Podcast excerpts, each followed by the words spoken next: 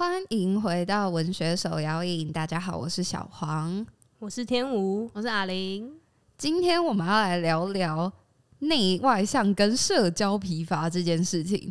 先来问一下大家，是内向人还是外向人？好了，嗯，内，很明显的内，还要突然换语气。让我想一下，应该是好生动。我我觉得我是本职内向，社交外向。哦，好，这好像是一个很值得探讨的议题。哦、我刚还以为老吴要怎样，我想一下应，应该应该是外向吧？这样出其不意，我是有这样子吗？我的人设是这样吗？这比较像阿玲会做出来的事情。我也觉得是我，比较像你吧？我我吗？我没有这么怪吧？哎、欸，呃，我们安静。可恶！好，我我其实也是偏内向仔，那就想要问问大家，平常有哪些迹象可以展现出你是一个内向仔呢？我去太多人的地方，我会觉得有点烦。哦，是烦躁感吗？就是怎么这么多人，觉得好吵 哦，然后会有一种觉得身体的毛细孔在跟世界讲话的感觉。嗯，很抽象的概念，但就是有一种呃。你的身体没有办法跟空气有很完整的接触，你是在跟人体肉体的气息接触，我就会觉得很累。哦，那个当下还不用有任何交流，你就累了。太多人我的地方我就觉得累，人气太多的地方不舒服。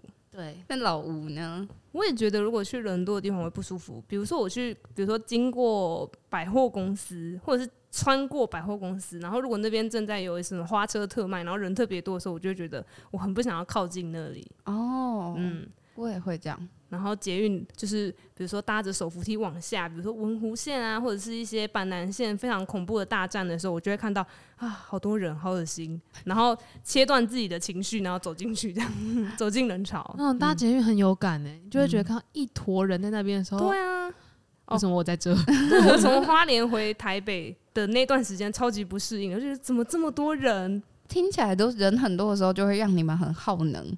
嗯，讲你们。我也是啊，好，就是我们很耗能，对，让我们很耗能。就逛夜市的时候，尤其是就台南花园夜市，人真的超多。那时候一回家就会觉得超累，哎，根本不会去逛吧？哎，对，哦，哎，实话是根本不会去逛，哦，太累了，都逛外圈，对，进去这样。都网购，哦，没错，大家应该很有感。但是呢，就是我原本以为内外向的差别是来自于喜不喜欢跟别人讲话，但是查到了一些论文，他们在讲说内外向人的差别是能量来源的差异。呃，举个例子来说，如果你今天透过跟外界交流互动，能够感到很有能量的话，那你就是外向仔。但如果你今天跟外界交流互动，让你觉得很耗能，然后反而是跟内在独处对话，让你觉得啊，今天就是法喜充满，那你可能比较偏内向仔。我后来发现，我自己跟很鲜明的外向仔相处的时候，我也觉得很耗能。怎么说？嗯、呃，不是说外向仔不好，是那种他会一直散发出超高能量的人的时候。嗯然后 talk to me 的，对对对对对对对对对，就是你可能跟他讲话，你觉得很有趣，但是我自己觉得那个时间只要拉长，就是我跟他相处的时间需要超过，呃，没有计算过，但就是可能需要超过个十几二十分钟的时候，我可能会开始觉得有点累，跟我会开始分心，因为你要一直回应他嘛。对，就是他会他他一直在那边闪闪亮亮的，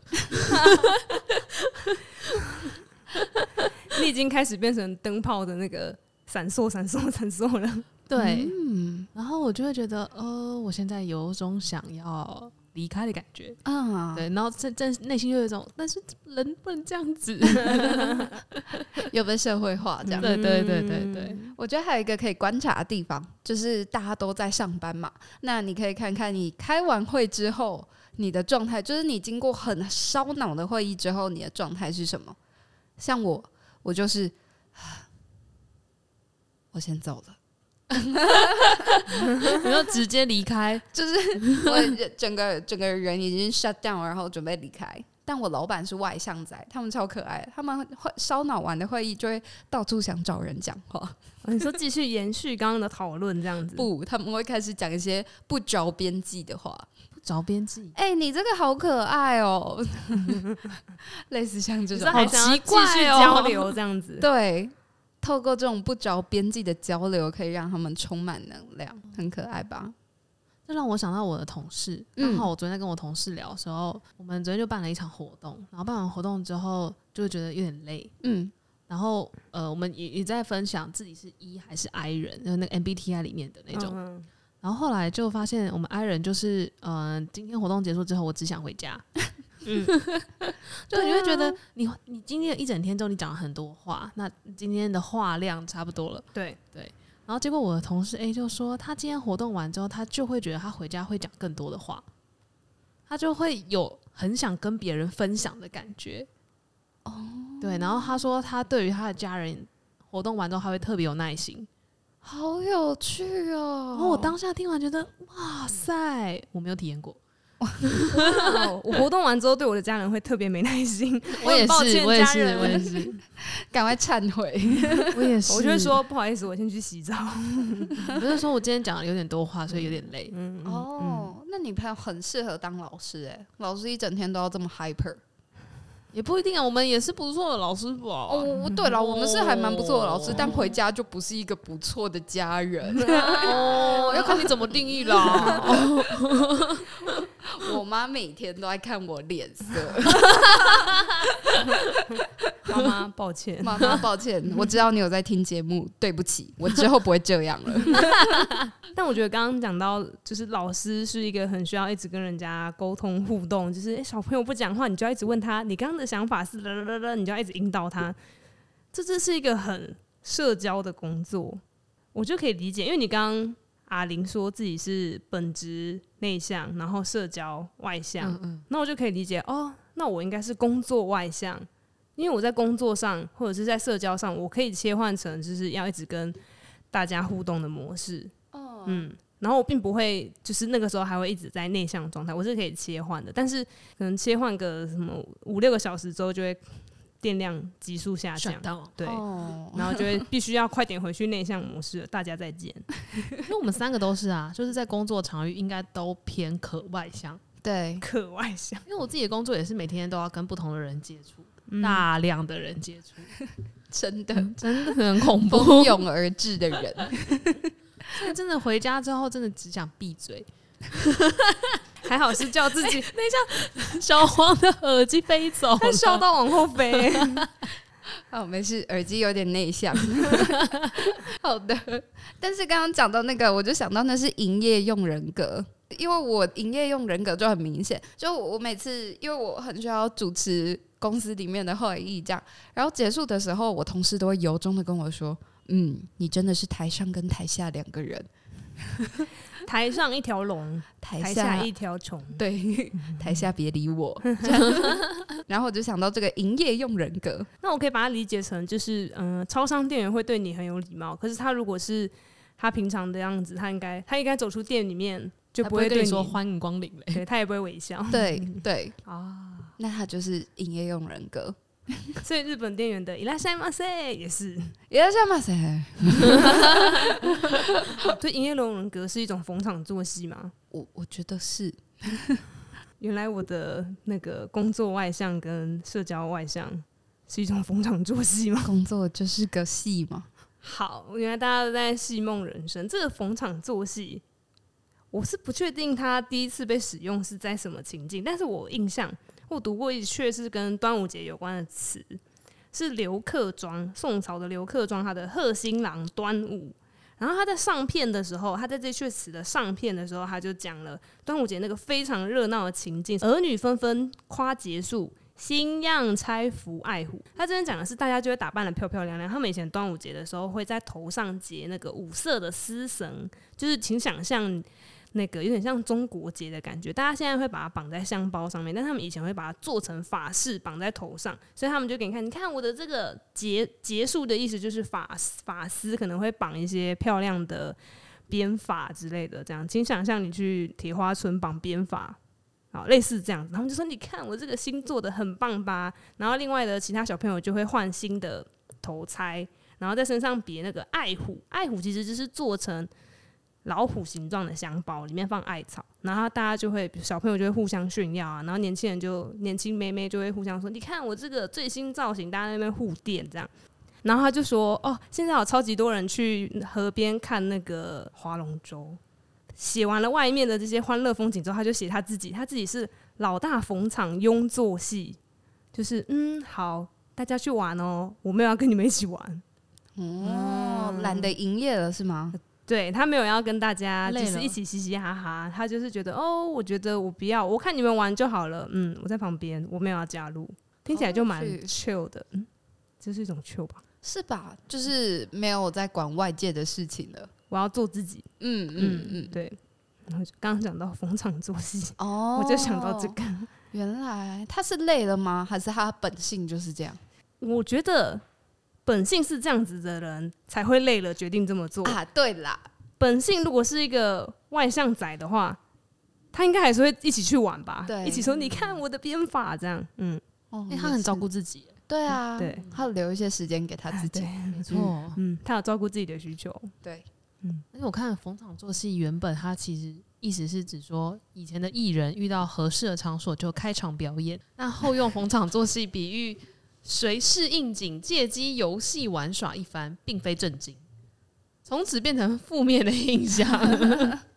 你刚刚听你这样讲的话，应该是我知道，大概宋朝开始吧，他们的那个市场其实还蛮热闹的。如果你没有看过那个。《清明上河图》里面会有很多艺人在做各种各种的事情。哦、那各代的《清明上河图》里面其实会有蛮多就是街头表演的艺人。那他刚刚讲的逢场作戏，可能就是哎、欸、看起来这边人还蛮多的。那我现在现在表演一下，那人就会越聚越多，这样子就有机会可以收大家打赏打赏这样子。所以你就可以想象，应该就是在西门町。虽然我没有申请执照，但我看到这边地点好像不错，然后我就那个帽子一摆，然后吉他一架，然后就开始。演出这样逢场唱歌，原来是这样。那刚刚讲的是逢场作戏，但我也想到有人就是我们在高中时的时候读的一篇课文，我再回头去细细品味它，我反而觉得它是在独处里面很悠然自得的一篇文章，就是《始得西山宴游记》。虽然高中的时候老师都说，因为他被贬到永州，然后最后结尾是说，哼，我才不要跟这些小人是被放在同一类呢，我是那一座高山。但是我觉得用内向仔的角度再回去看这个独处这件事情的时候，就觉得这篇文章蛮有趣的。他一开始是说自诩为路人，就自从我被贬谪到这个地方之后，每一天都觉得很紧张。但是我有空的时候呢，我就会到处去走走。有的时候跟我的朋友上高山、入森林，然后去感受这个大自然。有没有听到这里觉得很 chill？还不错。虽然他说自己横坠力很紧张、很担心，但我没有从他行为里面看到很担心这件事。哦，我有印象，那个上高山、入森林，老师以前会说，他这边都用一些短促的句子来表达一个速度感。怎么你们老师也这样说是是？你刚刚好像我国文老师。大家的国文老师的记忆，是不是老师们都有被要求要这样讲？应该是哦。啊，就你刚刚念起来，我也觉得蛮有节奏感的。谢谢，就是一直 忙着去各个地方玩的感觉。对，嗯，哎，那个，如果你是要考学测的朋友，还是听你们国文老师讲的比较准哦。我们只是以一个不需要考试的角度来解读这篇文章而已。这是个警语吗？对，没错，没错。好，所以他那时候就是到处去玩这样，然后呢，他到今年九月二十八日，因坐法华西亭，他在法华西亭这边往西山那边看过去，嘿，开始觉得哪里不一样了。这个阶段，他也从来没有跟别人去讨论说哪里不一样，他只是在那边，然后看到西方的这座山，然后觉得嗯哪里不同，然后自己在咀嚼这件事。不知道大家有没有去？嗯，森林游乐园，或者是去爬山坐猫空缆车的经验，然后在爬山的过程中，你就开始会发现，诶，原本我只是觉得这里有一片一片的叶子，现在我开始可以去辨识出，哦，这个是桃花心木，哇，这个是大叶懒人，这种感觉听起来植物的知识要先增加吗？哎、欸，对，没错，我相信他先前应该是有增加过这方面的知识，毕竟爬那么多山。我觉得在读这里的时候蛮有趣的，就是因为你要先辨识到某一个东西，你之后才会对他有印象。比如说，你会突然开始认识了一个人之后，你才会发现哦，原来我在哪里见过你。嗯，会大家应该都有这个经验。嗯嗯嗯，有、嗯。我觉得他在爬西山，他在看西山的时候就有这个感觉。因为他意识到了，所以他才突然认识了西山。嗯，但这些都是在自己的心里运作的过程，会太抽象吗？那我觉得好像可以想象一些真实情境，就你可能看了某一个东西之后，你突然悟出了什么样的事情来。我现在想到的是，我之前看了一本跟石狮子有关的书。然后他就介绍说啊，各种石狮子，然后石狮子的眼睛可能原本是长什么样子，然后石狮子如何取代老虎成为就是守门员、守门员、守门的那个吉祥的猛兽、神兽。然后呢，隔天应该就是隔天而已，我就经过学校的图书馆，然后就发现，哎，这里有石狮子，我以前都没有发现那边有两只很大的石狮子哦。那我就想说，哇，我之前都直接忽视他们，就是把他们当背景。但是我看完石狮子的书之后，我就觉得，哎、欸，这里有石狮子，哎，就是我的石狮子眼睛被打开了的感觉，跟柳宗元他突然看到西山的那个感觉，好像有点像，就是那个哦，十指一只，我真的应该也是指着那个石狮子想说，哦，这这里有哦。那你让我想到一点。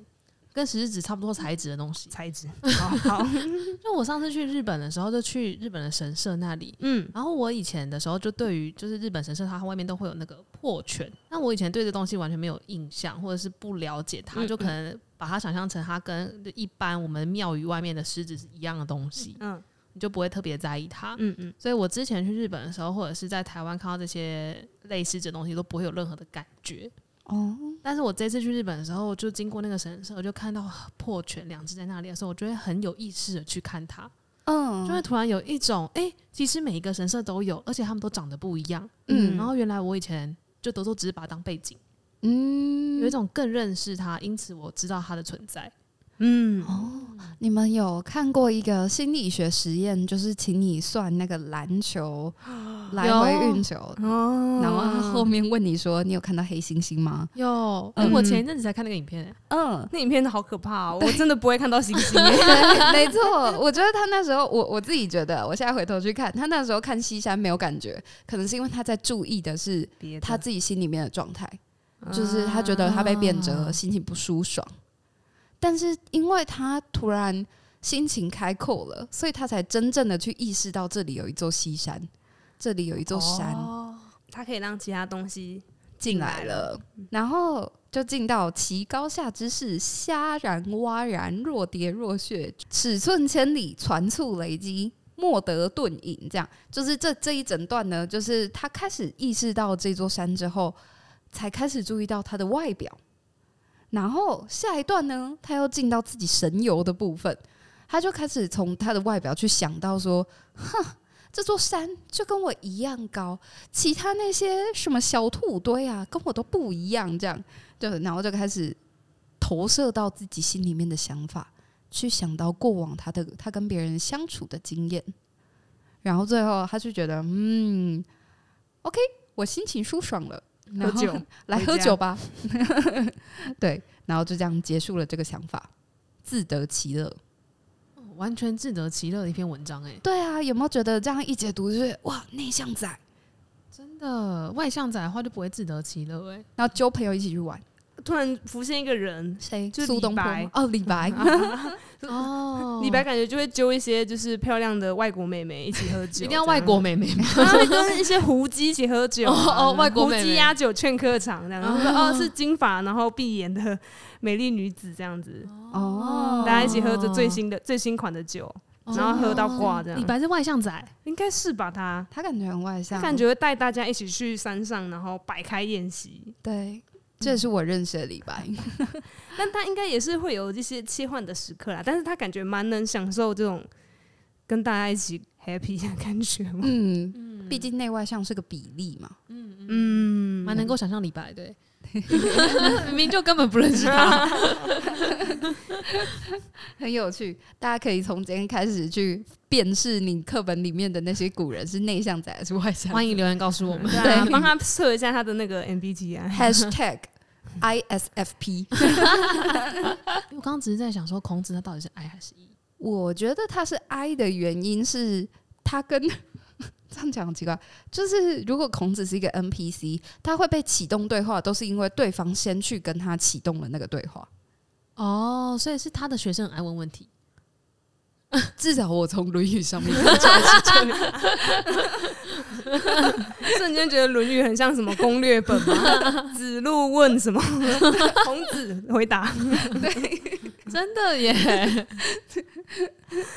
瞬间感觉可以被做成那个二 D 的那个，然后用那个那个叫什么点阵图画这样，那个哦哦，我知道你在讲什么，勇者斗恶龙的那个感觉。哦，突然觉得孔子的学生蛮好的，怎么说？那问问题啊？哦，很很好学啊！对对对对对对，这倒是有没有问题？我 好生动哦，你演的很好哎，很像我有那种同学啊。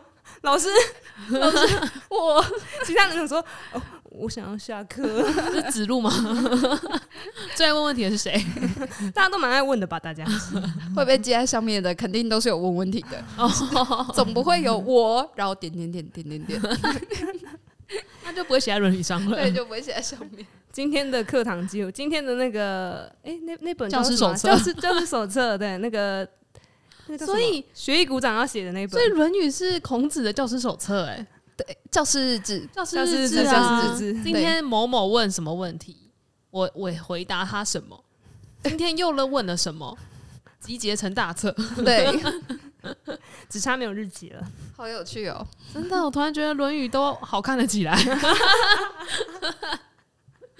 我 我们回来看柳宗元吧。好的，好的。对，没错，我觉得柳宗元在这一篇文章里面，他就独处的非常舒服。我自己觉得诗人应该蛮多人都喜欢独处写诗的。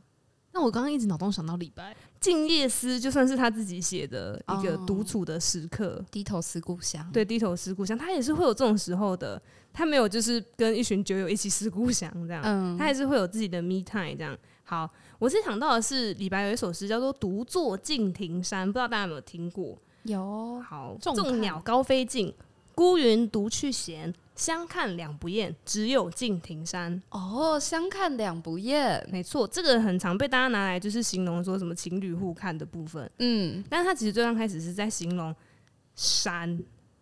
跟他，还是山跟山？他跟山，山。山跟山，山跟他被排除在外 好可怜，只有我被伤害的世界。好，他跟山，他他意思是说，相看两不厌，就是这个两是我跟山，可以跟他一直彼此互看都不会厌倦的，只有敬亭山了。他在这首诗里面这样写，可是我就想说，嗯，他不是一个很爱跟人家，他跟外国妹妹也可以相看两不厌。李白 可以重来吗？好，先回来一下。我觉得他这首诗，其实他讲的很直白。有人都说李白可能在发废文，但就是我我不知道，反正他写出来还是有一个他的意境在。然后我觉得他有趣的是，他把众鸟跟孤云用一种比较拟人化的方式，让他们先从这个场域里面退开了。所以当鸟跟云都散去之后，那个跟他对看的大自然的那个事物就是敬亭山。哦，所以在这个当下，就是只有他跟敬亭山一直看着。然后我昨天再再读一次他的时候，我就在想说，他到底有没有真的故意要去写那个鸟跟云？他有没有什么隐喻在里面？还是他单纯就是在写景？因为你知道后世看诗的人就会很爱说，哦，这个众鸟的人就是在隐喻小人呐、啊，然后那个孤云就是一些糟糕的家伙，然后这些人都离开了，我不要看他们，我的心中只有这个敬亭山，那可能是一个什么美好的象征，然后象征他自己之类的这样。很像一般诗评家会做的事情吧。我刚刚在两秒钟里面出现了很多资讯。第一层的资讯是，嗯，如果我单纯我是李白，单纯看到这个画面，有鸟飞走了，然后云也飘走，只只剩下我跟山，这样凝视的那些时刻，我总该会想到一些什么吧？就是我总会跟我自己的生活有一些连接吧。如果是一个多愁善感的人，嗯，然后第二层资讯是脑袋突然跑出一个梗图，什么是梗图？对，有一对情侣躺在床上，然后女生在想说，嗯，他脑袋一定在想别的女人，然后那个男生就脑袋后面是。一片空白。我刚刚觉得我跟李白是这种关系。哦，你是说读者的诠释吗？对对对，李白其实只是在写风景哦。对，李白只是在发废文。对，哦，但我，嗯，对我就，所以我就在想说，他到底是有没有别的意思呢？还是他真的没别的意思？但诗可能厉害的地方就是，你可以自己去读出很多层意思。嗯。对，我觉得那就是空气感，空气感，空气刘海。我刚才想要刘海，剩下的那些都是让你拿来填补的啊。我刚刚在想说，如果我就我跟李白一样在那边一直看山，我看一看会长怎样？嗯嗯。我刚刚的结论是我好像有类似这样过，就看着某一个东西看很久，嗯，但我就会开始进行一些没有意义的想象。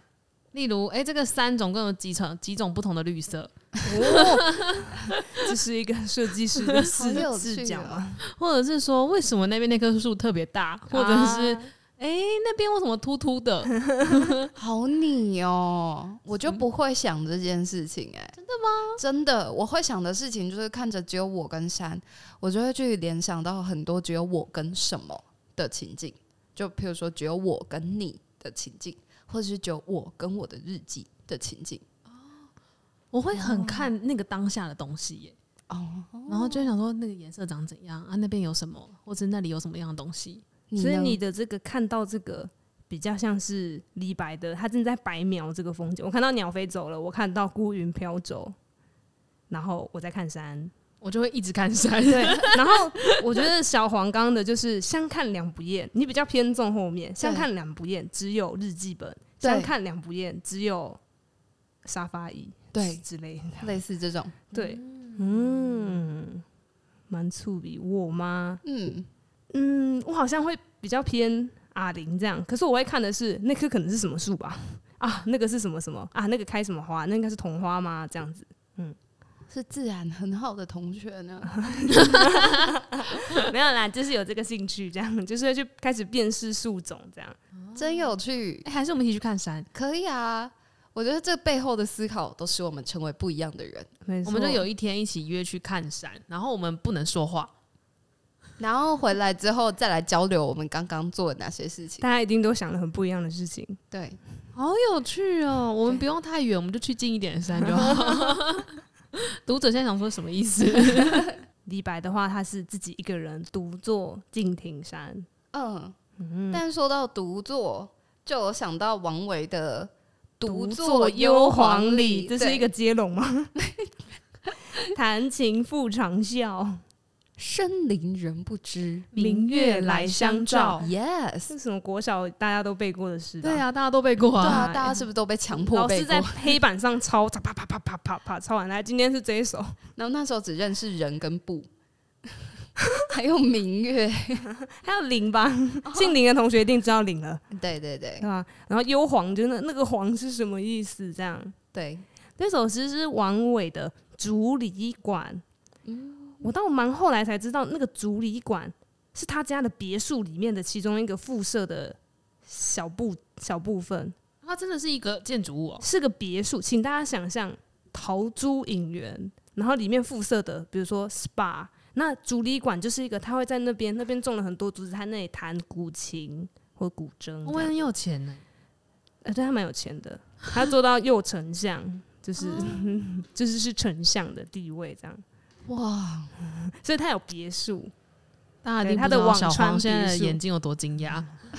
刚刚他说逃出影人的时候，噔噔噔噔噔，所以他就写了一个网川，他的网川别墅，他有一一系列的诗集，然后其中的每一个就是他帮他这个小园区写一首诗。那那竹里馆就是他在那边跟他的音乐跟他的乐器相处的地方，可能就有点像是，他就可能自己有一个。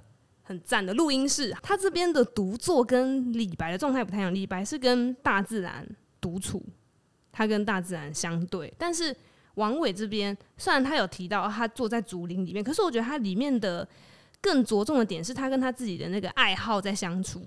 王伟是一个就算是音乐音乐奇才这样，听说他可以就是看到一一张图里面，然后他按着某个弦，然后他就说：“哦，这张图是某某音某某乐曲第几章第几节这样。”然后人家说：“哈，怎么可能？”他们就真的弹那个乐曲，然后弹到那个地方，然后发现哇，那个琵琶的指法真的是跟那张图说的一，跟王伟说的一样。然后那个图就是照那个指法这样画，就是他的音乐能力非常的好。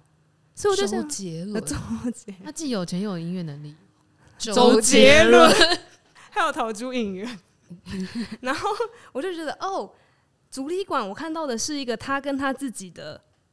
爱好相处的很开心，然后就算旁边没有人听到，生灵人不知。可是我觉得只要有我自己跟我的爱好在一起就好了。然后明月这样子高高的照着我们，我跟我的情这样，然后就哦，他也是一个在一个很怡然自得的状态，嗯，嗯，是不同的独处状态。对，李白是想象山是他的头目塔基，嗯，但是王维是跟他的爱好。一起一起相处，怎么感觉有点像《孤独摇滚》里面的那个主角？他还把自己关在壁橱里面，在里面弹吉他。怎么了？怎么了？他有点社交恐惧症。哦，对，是这样。嗯、辛苦了，辛苦。他就是在壁橱里面，他说：“我很擅长在黑暗的地方弹吉他，这样很有安全感。”这样。哦。嗯。那我觉得就是王伟这种很可以。自己跟自己的爱好相处，然后就算别人不知道，我也觉得没关系。这种人不知而不愠的感觉，很棒。现在对很棒，但是现在好像大家会蛮希望，可能别人可以知道自己的爱好是什么。就是大家可能比如会在社群网站上面去做分享，比如说我今天买了一把新的吉他。我今天吃了什么好吃的点心？我很很习惯，大家可能很习惯会 po 个限动或者是 po 个文，想要跟更多让更多人知道，让更多人有跟自己有互动回响。然后我就想到，我最近在看一本书，叫做《在一起孤独》，它是在研究说，网络世代的我们是因为发生了什么事情？因为这个这些通讯设备应该是为了让我们更。可以跟彼此连接，可是好像我们反而变得更疏离、更孤独了。他想要探讨这个现象，然后其中有一个现象是，现在的青少年在网络时代成长的青少年，他们好像很需要透过传讯息来表达他们的情绪。然后他就举了一个例子，他说有一个就是他应该是十六、十七岁的小朋友，他就叫茱莉亚，他说。当他感受到很强烈的情绪的时候，他就会想要传讯息跟他的朋友说，然后传出简讯之后，茱莉亚在收到回音之前都会坐立难安。我一直在等着，我说哦，我好难过，或者是哦，好棒。他很希望他的朋友可以回应他的情绪。那如果没有得到这样子的回馈的话，他就会觉得很难平静下来。然后我就觉得哦，现在的情绪是需要透过跟他人分享才能够感受到自己的情绪。是这样子运作的吗？然后我就联想到，我大概在大学的时候，我有一次有意识到我正在做这件事情，就是我真的很难过的时候，我就开始打讯息给我的朋友。然后我想说，诶，奇怪，我以前可能比如说国中、高中还没有手机的时候，我是不会这样做的。可是当我有手机之后，我就会很习惯。我现在很难过，我就想要传讯息给朋友，跟他说。我觉得有几个想法，但我不知道。有没有被验证过？嗯嗯，就是一个是制约啊，就是当我丢出一个东西，但它它可以立刻被回应的时候，我就会觉得嗯好，但我之后也这么做啊，对，因为会得到一些正向回馈。嗯嗯嗯，然后另外一个是社群，好像本身也加剧了这件事情。嗯，因为之前得到回馈的速度不会这么快。对。然后现在会有这么快的速度，就会让人很想要去做这件事，好像会有一点像上瘾的感觉，就会让你想要继续重复这个行为。嗯，我之前是有看到，好像说，比如说赞或者是什么，就是你可以有互动的这种点击，这个点击跟回他人回应你，或者是跳通知出来，这个东西对人来说是有点是有制约的功能的，就会很像那个。摇铃铛，狗狗流口水的那个感觉，然后你就会的确会被它影响牵制，嗯，然后我也相信他们这样子设计都是为了让我们继续粘在他的软体上面，对，去做的。我觉得那背后还有一个很深层的东西，就是当我被按了那个赞之后，我觉得我是被肯定的。嗯。嗯，然后我觉得就是可能喜悦是需要人家赞同，然后我的痛苦很需要跟他人分享来倾听，然后减缓它。我觉得这是人之常情，但好像真的会因为这个软体这个回忆的回应的及时性，让我们觉得。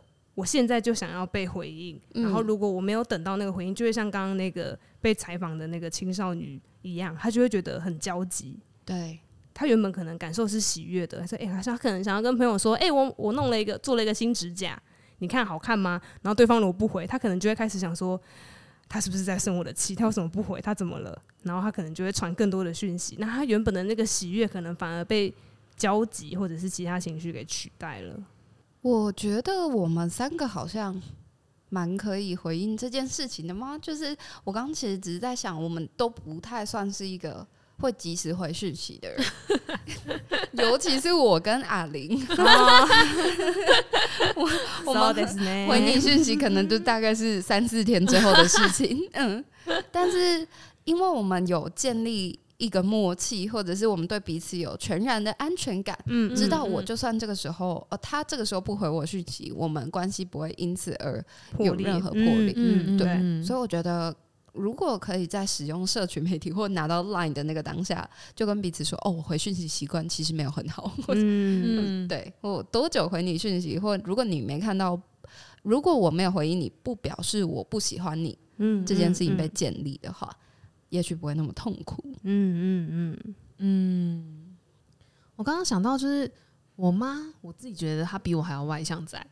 然后，但我就会在想说，那他们也是有手机的使用者，但他们不会像我们一样用 IG 进行分享，或者是呃，顶多他会用那个 Facebook 分享他的旅游。对，但他也不是为了要得到大家的回，就是大家的立即回应，而是想分享他的旅行。那也不会是及时的，然后就在想，那他怎么及时得到这些收获？我觉得主要是来自于他跟我或他的信任的家人进行分享的时候才得到的，好像就跟现代的青少年蛮不一样的，或是跟我们的习惯也不太一样。因为我刚刚蛮能够理解您刚刚说，呃，你今天生气或痛苦的时候，你很想要传一个讯息跟某个 A 讲之类的。嗯，嗯，我觉得我也是。我在大学的那个时候发现了之后，我后来就有渐渐在调试，就是我会蛮希望我自己的情绪是我自己的，然后我不用透过去跟别人分享或是怎么样子来改变它。虽然这样讲听起来有点奇怪，但我好像会希望我的那个，比如说悲伤是纯粹的，就是我想要自己先跟那个感受相处，所以。后来如果没有到太太严重、太严重到我已经开始把讯息发出去的话，我就会想要先跟那个感受相处一下，可能变成用写的方式，然后也会比较有意识的在，可能比如说使用那个时候都是用脸书啊，就是使用脸书的时候就会知道说，我觉得我不用所有的事情都跟大家分享，虽然我本来就蛮这样，但是我后来就是变得更这样，这样。我们刚刚都在讲跟自己独处起来觉得很自在的文学作品，嗯。那有没有那种跟自己相处起来觉得，哎、欸，好像不太行哦，我不太适合跟自己相处，我需要有一些人来跟我同乐的这种文章啊？哎、欸，那我想问，你喜欢独处吗？嗯，我觉得看时间比例，我大概有七成的时间是喜欢独处的。哦，那你呢？我应该有六成。刚刚跟走过去的一个同事聊，我问他说，你他喜不喜欢独处？他说他不喜欢。嗯，如果可以的话，他是希望可以跟人互动一起的，但是因为可能没有办法那么容易找到可以合拍这样子舒服相处的人。诶、欸，你刚刚在想，我突然想到上周五的时候，我在跟我同事聊天，哦，我们一起搭车回去，然后他就问说：“诶、欸，小黄，你礼拜五晚上通常都在做什么？”然后因为我是所有事情都会记在 calendar 上面的人，所以我就回头回去一个一个翻。然后我想，我礼拜五晚上好像大部分都自己待在家里面，或者是如果真的有要做什么，就是可能跟朋友一起看个电影或吃个饭，这样。然后他就说：“啊，我真的很难想象我礼拜五晚上要自己在家看 Netflix 欸。”不是蛮好的吗？对啊，很棒哎。哦，但对他来说，他觉得他不太行，他需要出去跟别人 hang out 才会觉得舒服。Friday night 对，才是 Friday night。哦、然后就觉得、哦、哇，很不一样哎，我们是外向仔。嗯，所以外向的人真的会，呃，应该说蛮大部分比例的外向仔会因为独处感到不舒适。我觉得是喜欢跟人相处大于跟自己相处。嗯嗯，应该我不知道会不会到不舒适，但我想他们应该会希望可以去跟其他人接触，这样。嗯嗯嗯嗯嗯。请求外向仔的发言，请跟我们分享你的想法。嗯、的同质性太高了，对我们三个都太内向。我刚刚想到的是。外向仔在独处的状态，可是我觉得他是一个很奇怪的情境。我想到那个人是李后主李煜，哦，就是南唐的那个李煜，他就是前半辈子就是非常过得非常好，对，他就是一个被大家簇拥的皇帝，然后还有后宫佳丽陪他一起玩这样。可是当他被亡，他们他的国家被灭了之后，他被俘虏到宋朝那边去，然后被封了一个违命侯，违命侯就是。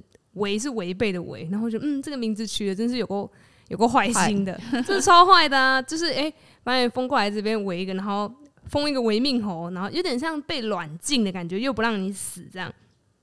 然后他在后期的时候写的诗，通常通常后期写的词，我觉得就会流露出一个他很想念从前的那一些一切，但是他现在自己一个人，他必强迫必须要独处。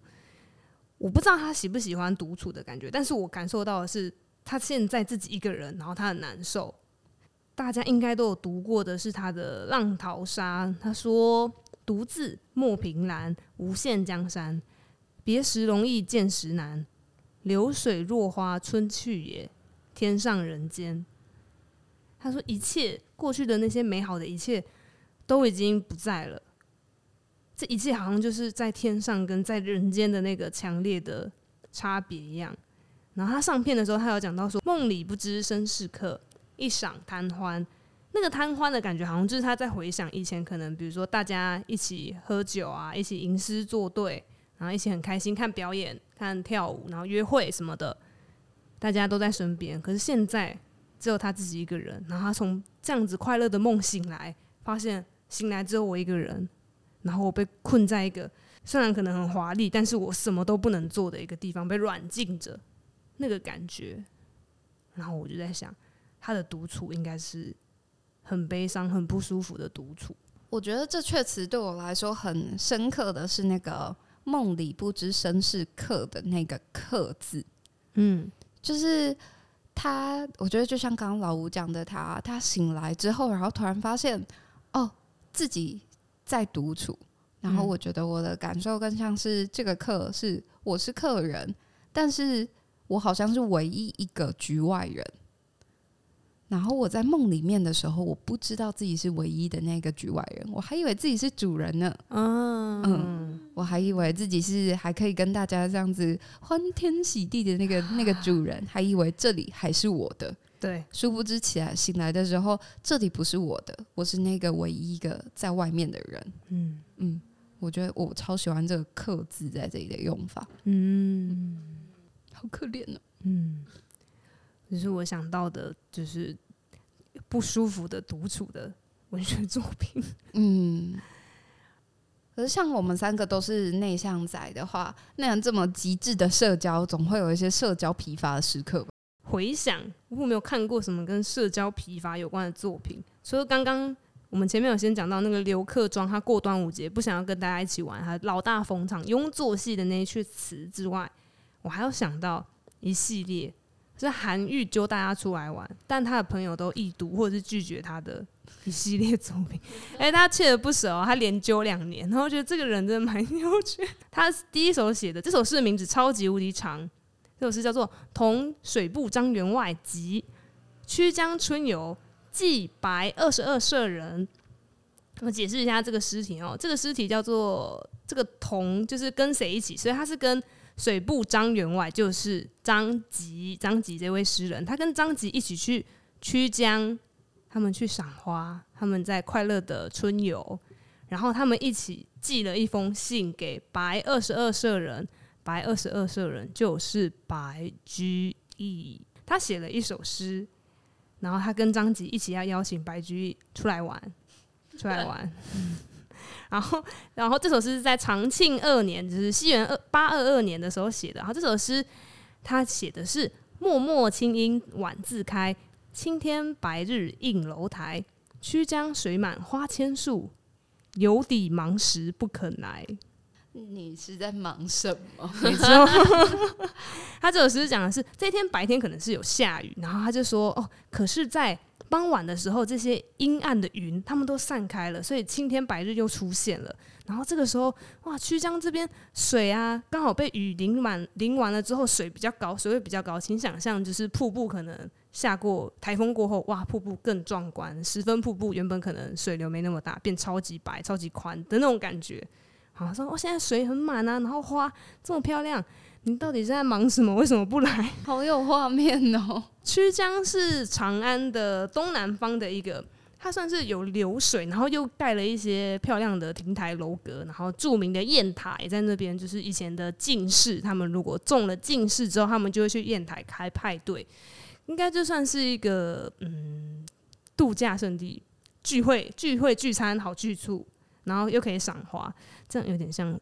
这个如果台北来举个例子的话，会比较像诶钱柜 KTV，诶应该就是就是呃开放式版本的钱柜 KTV，这是那种结合东区以及这个阳明山的感觉，又可以赏花又可以唱歌。哦，对，一个愉快的地方。九份。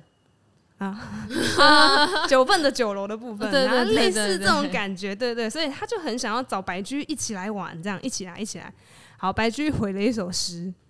白居回的诗叫做《酬韩侍郎张博士雨后游曲江见寄》，就是啊、我要回信回给韩侍郎韩愈跟张博士张籍，他们雨后啊邀邀我一起去曲江，他们寄了一封信给我，现在回信给他，他回的是：小园新种红罂树，闲绕花行便当游，何必更随鞍马队，冲泥踏雨曲江头。很会找借口。好，这句话翻成白话就是说，我家新种了可爱的植物，我在我的家里面呢绕一绕，我就觉得这是个旅很棒的旅游了。我为什么要骑马出去，然后就是这边外面都是罗沟麻呀？为什么要把我的脚踏的脏脏烂烂的呢？夸虎，我不想出门。很棒哎，很棒啊！对，他就这样子拒绝了这个韩愈的邀请。哎、欸，这个高中说话艺术应该要收入这一。对啊，对啊，他们最常遇到的高中生最常遇到就是朋友揪啊，啊，我就不想出门嘛。然后什么那个人都不来，这样对，就让我想到我在看《孤独摇滚》里面有一个人，他要一直拒绝别人的时候，他就会说。不好意思，今天晚上是我阿嬷的关键期。然后他的另外一个学妹就说：“他阿嬷还好吗？”然后另外一个跟他同班的同学说：“哦，没关系啊，今年是他阿嬷第十次关键期了。阿嬷有好多关键。” 然后画面另外一边就看到他在那个乐器行，他在试听音响。哦，刚刚那个贝斯弹得真好。这样，白居易的话就是呃，我不知道是借口还是真的啦。他意思就是说，我觉得我在家赏花就很好了。我不想要去外面人挤人，这样好。白居易难道是个内向仔吗？嗯，至少是个有原则的人。有原则，至少在这首诗里面看起来是这样。那隔年长庆三年，西元八百二十三年的时候呢，韩愈他又在邀请人家出来玩。这次他写给的是上次一起出去玩的张籍。这首诗叫做《晨》。早春呈水部张十八员外两首，为什么要写两首呢？我在怀疑是不是第一首邀不到，只好再写第二首。就是第一则讯息已读，再再写一首。那第一首应该比较有名，它是叫做，它里面写的是“天街小雨润如酥，草色遥看近却无。最是一年春好处，绝色烟柳满皇都。”我觉得他这首诗算是写的蛮客气的，他就是先形容说，你看这个太美了，这边的这个柳树现在开这样子哦，然后那个草色在雨中这样子，嗯，好像有若有似无，有一种像雾的感觉，好漂亮哦。你要不要一起来？夸胡这个，你要不要一起来？是潜台词。然后我就想，嗯，这感觉可能有点像你在现实动态发一篇美景图这样，然后啊，好漂亮，我要拍给我的朋友看，然后看谁在附近，赶快一起来的那种感觉，但。不知道是不是张籍没回答还是怎样，所以他第二首的诗那个口气就变不太一样。他第二首就写说：“莫道官忙生老大，即无年少逐春心。平君先到江头看，柳色如今生未生。”他第一句就先问人家说：“哎、你不要说你现在就是官当的很很大很忙哦，然后说什么自己年纪大了，你这样这样子年纪大了就没有这个青春少年热血的心了吗？就不用去看美景了吗？”好，前面就是先呛人家呛一番，然后叫他说：“你赶快去外面看，现在的柳是真的很赞呢！”我就在想说，嗯。是有点生气的感觉，有点在问你朋友说：“啊，你是现在又在说工作很忙，是不是？啊，是在说自己对，又在加班，是不是？还是在说哦，我我觉得今天身体不太舒服，是是多老？你不要那边找借口，对，不要在那边找借口，快点出来！然后我觉得，哎、欸，韩愈真的很锲而不舍的在邀请他的朋友，或者是说他跟他们感情真的很好，所以他一直用很很你那个表情是在怀疑他。但是很积极的想要找朋友一起出来玩，这样，但只是朋友可能已读未回，这样，还是朋友跟他出去过一次觉得不行，这旅伴 no no，然后可能太爱讲话。我刚刚就想说越揪人越少呢。对啊，我想说第第一年的时候还有那个张吉一起，张吉一起去，然后第二年张吉就不去了，然后他就邀张吉，张吉两次都不来，他是不是第一年有什么样挫伤经验，以至于？那个旅伴 no，所以没有办法再来。那我想说，哦，也许就是白居易跟张吉他们就是社交累了吧？啊，嗯，需要休息了，辛苦了。对，所以就放生韩愈。那我们也谢谢韩愈啦。对，也谢谢韩愈这么锲而不舍的告诉我们以前的人怎么样去揪别人出去玩，要要有礼貌。对，但第二首实在是没什么礼貌。对对。我觉得韩愈也许可以练习，就是自己一个人出去玩，因为我觉得像我就是蛮享受一个人出去玩的，或者是一起一自己一个人看展览。然后我之前在读黄立群的散文集《我与黎奴不出门》的时候，他有一篇是叫做《一个人走卢帝王的梦》，他里面就提到他很喜欢自己一个人旅行。他说，独自旅行的感觉，真正抛弃了生活的旧身体。像娃娃机里面的小玩偶，暂时被扔出那个看得见远方却出不去，名为日常的亚克力透明箱，花壶甚至还不是质感比较好的玻璃呢。这几乎是唯一一个不会有人随时与你讲母语，不会有人随时与你谈过去，不会有人提醒你本来是谁的时空。你完全就是你，也可以完全不是你。任何形态的旅伴都将破坏着完美的真与完美的味。一生能有多少时间如此呢？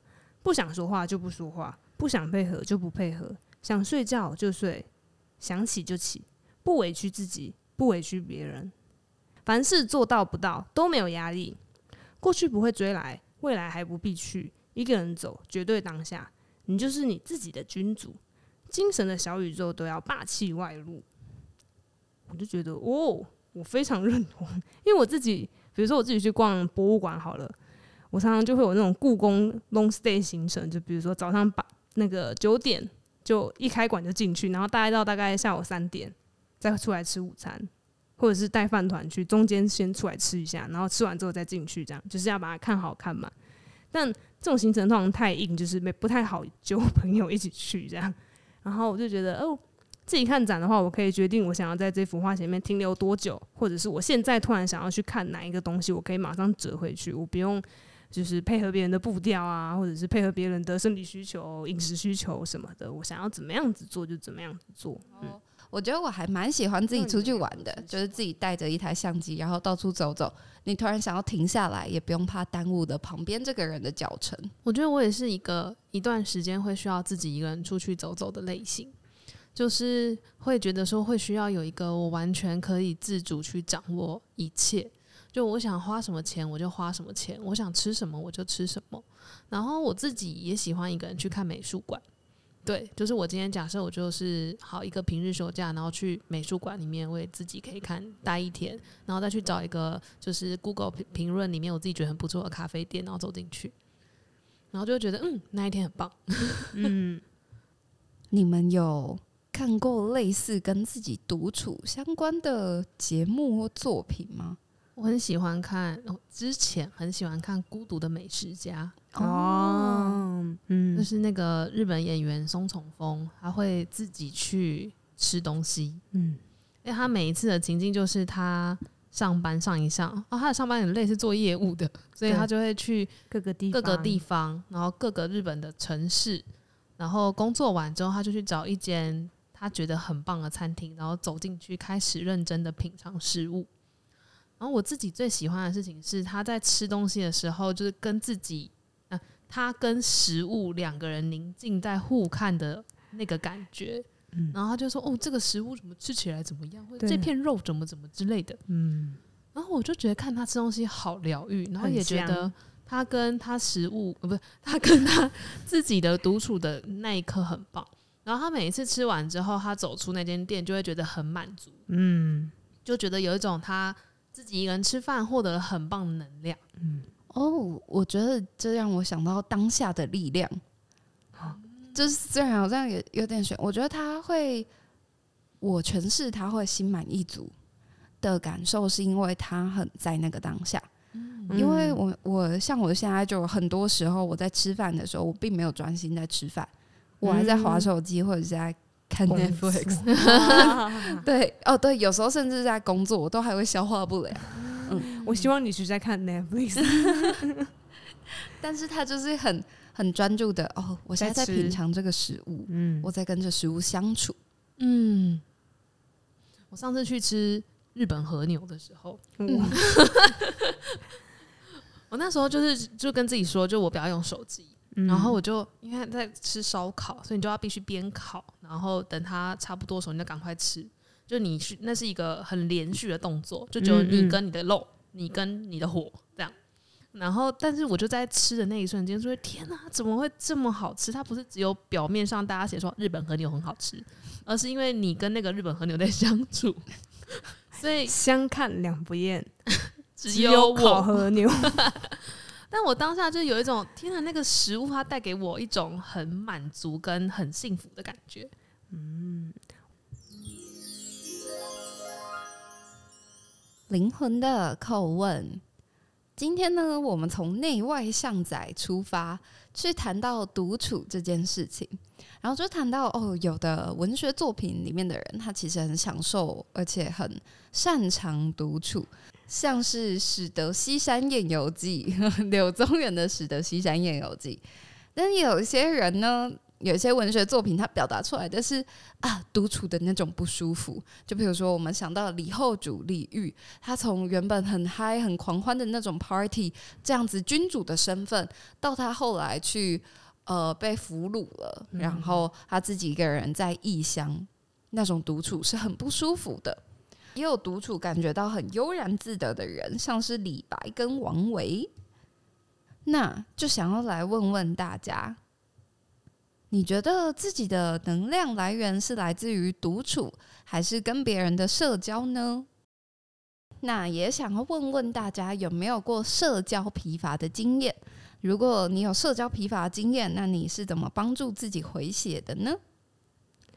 我会去看书。看动画，反正是把自己丢到另外一个故事里面，然后就会暂时的享受那个故事，享受那个情境。我觉得就蛮有回血的功能的。要不然就是去睡觉，接近大自然。但睡觉非常有用。